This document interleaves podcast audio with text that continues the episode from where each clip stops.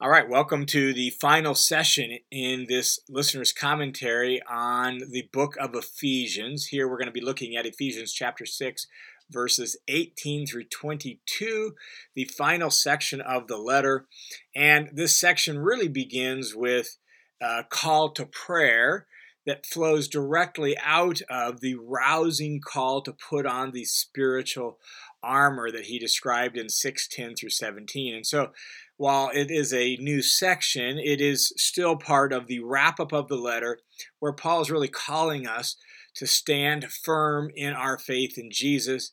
In this first bit of this section, he calls us to do that by virtue of prayer, consistent, regular prayer, that we live prayer filled lives. Here's what he says Ephesians chapter 6, verse 18. He says, with all prayer and petition, pray at all times in the Spirit, and with this in view, be on the alert with all perseverance and petition for all the saints. You hear the connection to the armor of God section in the phrase, be on the alert be on the alert, right? This is that kind of that battle cry of we got to be vigilant, we've got to be watchful because we have powerful enemies against us. But here the call is specifically to be prayerful. And he says it with like great repetition, great emphasis, with all prayer. Pray at all times uh, for all God's people with all perseverance. And you hear that all, all, all, all over and over again. Why? Because Paul is trying to emphasize the importance of this.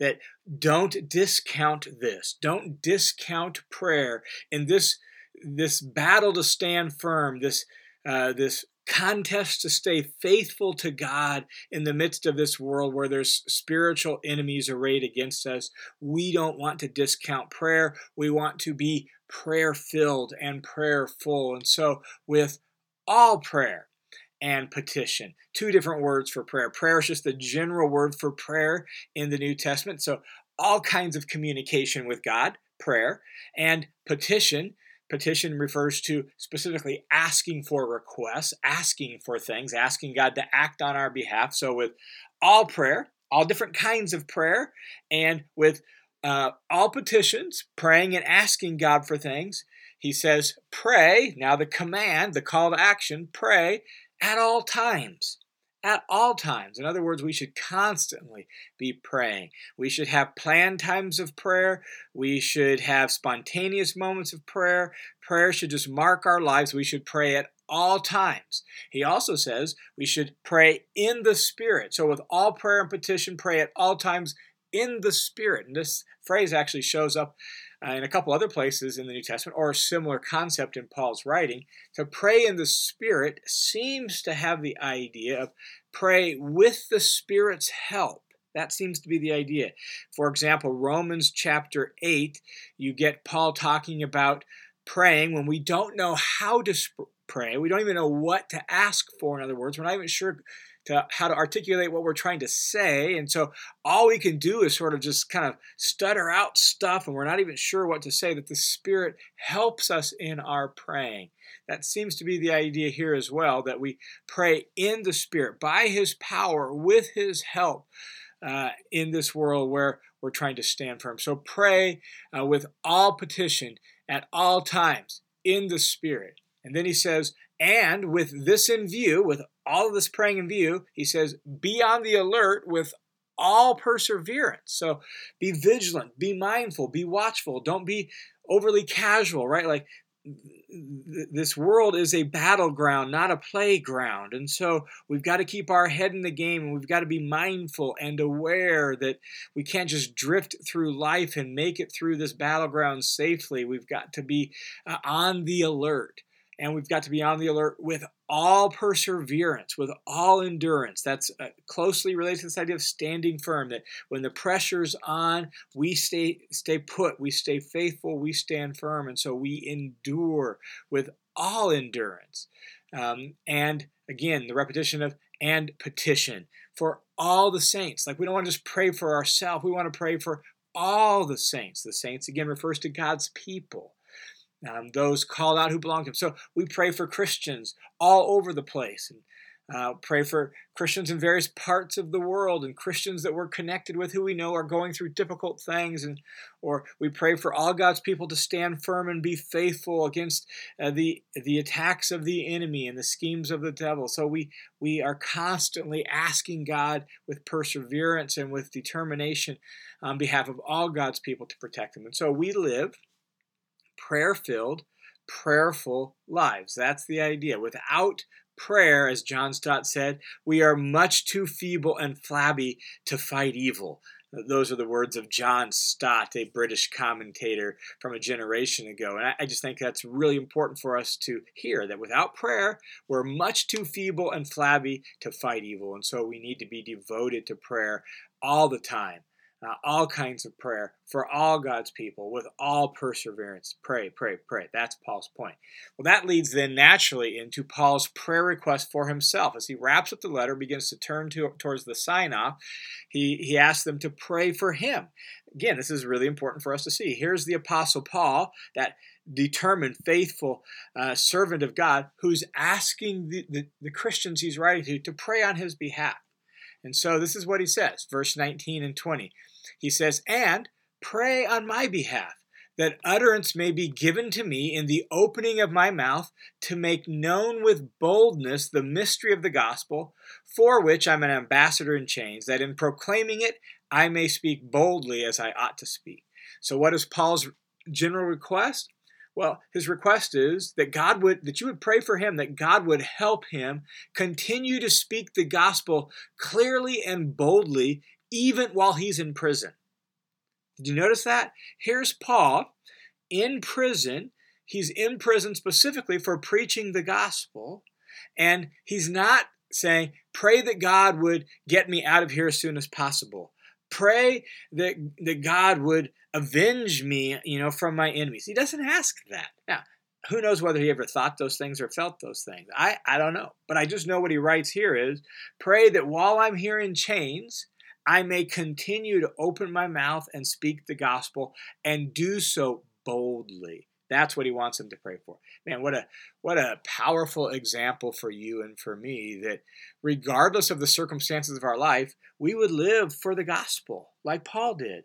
That regardless of the circumstances of our life, what we care about is the well-being and the advance of the gospel, like Paul did.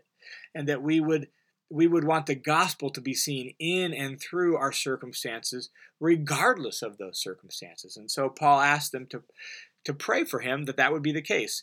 He says, Pray on my behalf that utterance might be given to me in the opening of my mouth. In other words, that I might have the right words to say, that I might know how to speak. When I open my mouth to speak, I might be able to, to say things just in the right way. So pray that God would Give me the right words, the utterance that might, might be given to me in the opening of my mouth, to make known with boldness the mystery of the gospel.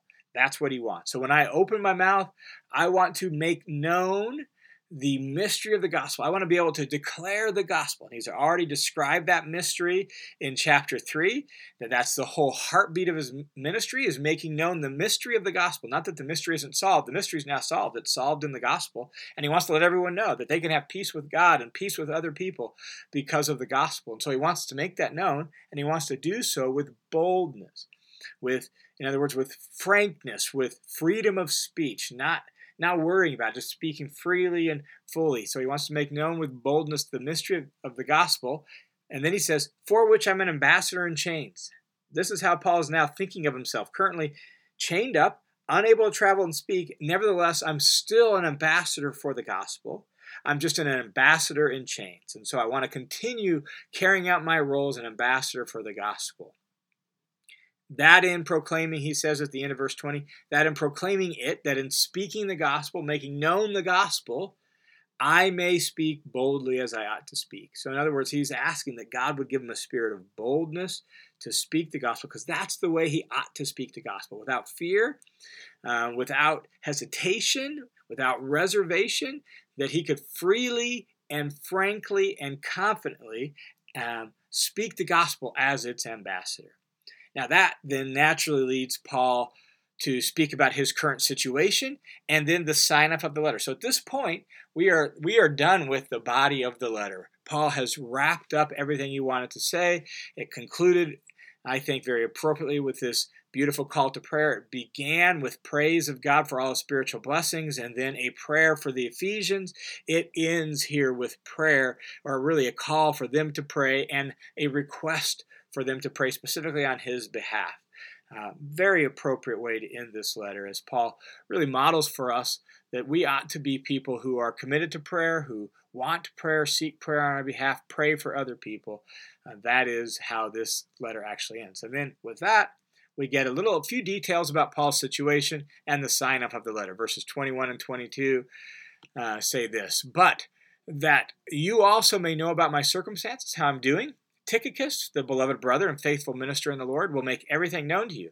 I've sent him to you for this very purpose, so that you may know about us and that he may comfort your hearts. And Tychicus is the delivery man for the letter. He's the mailman who's going to deliver the letter of Ephesians, as well as Colossians and Philemon. In fact, if you read the very end of Colossians, you'll see it sounds almost exactly like this that Tychicus is mentioned there. Um, he's described the same way. He is the delivery man for Ephesians, Colossians, and Philemon at this time, as these letters are being sent to the same region and have some overlap even in content and in ideas. And so uh, Tychicus is being sent with the letter he is described as a beloved brother and faithful minister, that is, servant. The word minister, don't think of it in terms of the modern use of the word minister as a paid vocational staff person at a church. The word minister just means servant. So he is a, a beloved brother and a faithful servant in the Lord. So he's a co worker of Paul ministry, a faithful co worker in ministry um, and he's coming to them, and he's going to make everything known to you. In other words, everything about Paul, Paul's situation, what's going on with Paul, any questions they have about Paul and his ministry and how things are going, Tychicus can answer that. Paul says in verse 22, I've sent him to you for this very purpose, in fact, so that you may know about us. I want, I want him to be able to answer your questions, help you understand what's going on with me, give you more details about my circumstances, my situation, so that he may comfort your hearts. That in telling you about how we're doing and what's going on, it may bring some comfort to them. And you hear in that simple little line Paul's pastoral heart, his his concern for their well-being and that they are comforted in view of Paul's situation. Now, with that, all that's left for the letter is the sign off. Paul does that in verses 23 and 24. He says this Peace be to the brethren and love with faith from God the Father and the Lord Jesus Christ. Grace be with all those who love our Lord Jesus Christ with an incorruptible love. That's the end of Ephesians. What's really striking is, even though Paul had spent so much time here in Ephesus specifically, there is no greetings to any specific individuals or anything like that. Really, really kind of striking. You would almost expect that. But again, if it was a circular letter, maybe not. Maybe because Tychicus was being sent and he could answer their questions, Paul figured that would, he would be a stand-in for him. Don't really know. We get a general sign off here in verses 23 and 24. The sign off is a well wish of peace to the brethren. So may God's peace is the idea. May God grant you peace. May God's shalom be with the brethren and love with faith. And so not only may God's peace, but love with faith. May you experience love with faith. Kind of the uh, these combinations show up, like say in, in Galatians chapter five, faith working through love. It's that idea, love with faith, that love that comes from God the Father and the Lord Jesus Christ. So peace, love, faith from God the Father and the Lord Jesus Christ. That's what His well wish is for all the brethren that are going to read this letter and really everywhere Grace be with all those who love our Lord Jesus Christ with an incorruptible love. May they experience the very active favor of God and action of God on their behalf. May they experience God's presence in their life because of their love for Jesus. And notice that for all of those who love Lord Jesus, for those who are the initial recipients of the letter, for us today, uh, there is a sense in which this well wish, this kind of prayer wish, extends down to us. May God's grace be with us because we love the Lord Jesus too. And so, that is how Paul signs off the letter. And it's an appropriate send off here for this edition of the listener's commentary. And so, as we wrap up the commentary on Ephesians, may grace be with you because of your love for the Lord Jesus and you love him with an incorruptible love. May God's grace be upon you and be with you as you seek and serve him. Hey, it's John. One of the things that excites me about the listener's commentary is the possibility of helping people grow in their understanding of Jesus and the Bible through this digital means. People all over the world. In fact, I've got a connection with for example, 30 churches in the Philippines, rural churches where the pastors don't have a whole lot of biblical education. And for them to have this resource in their hands so that they can grow in their understanding and then preach that to their congregation, what a blessing. And this is made possible by the generosity of our faithful supporters. So thanks to each and every one of you who support. And if you want to join the project and support that way, you can do so at the listenerscommentary.com. Thanks a ton. God bless.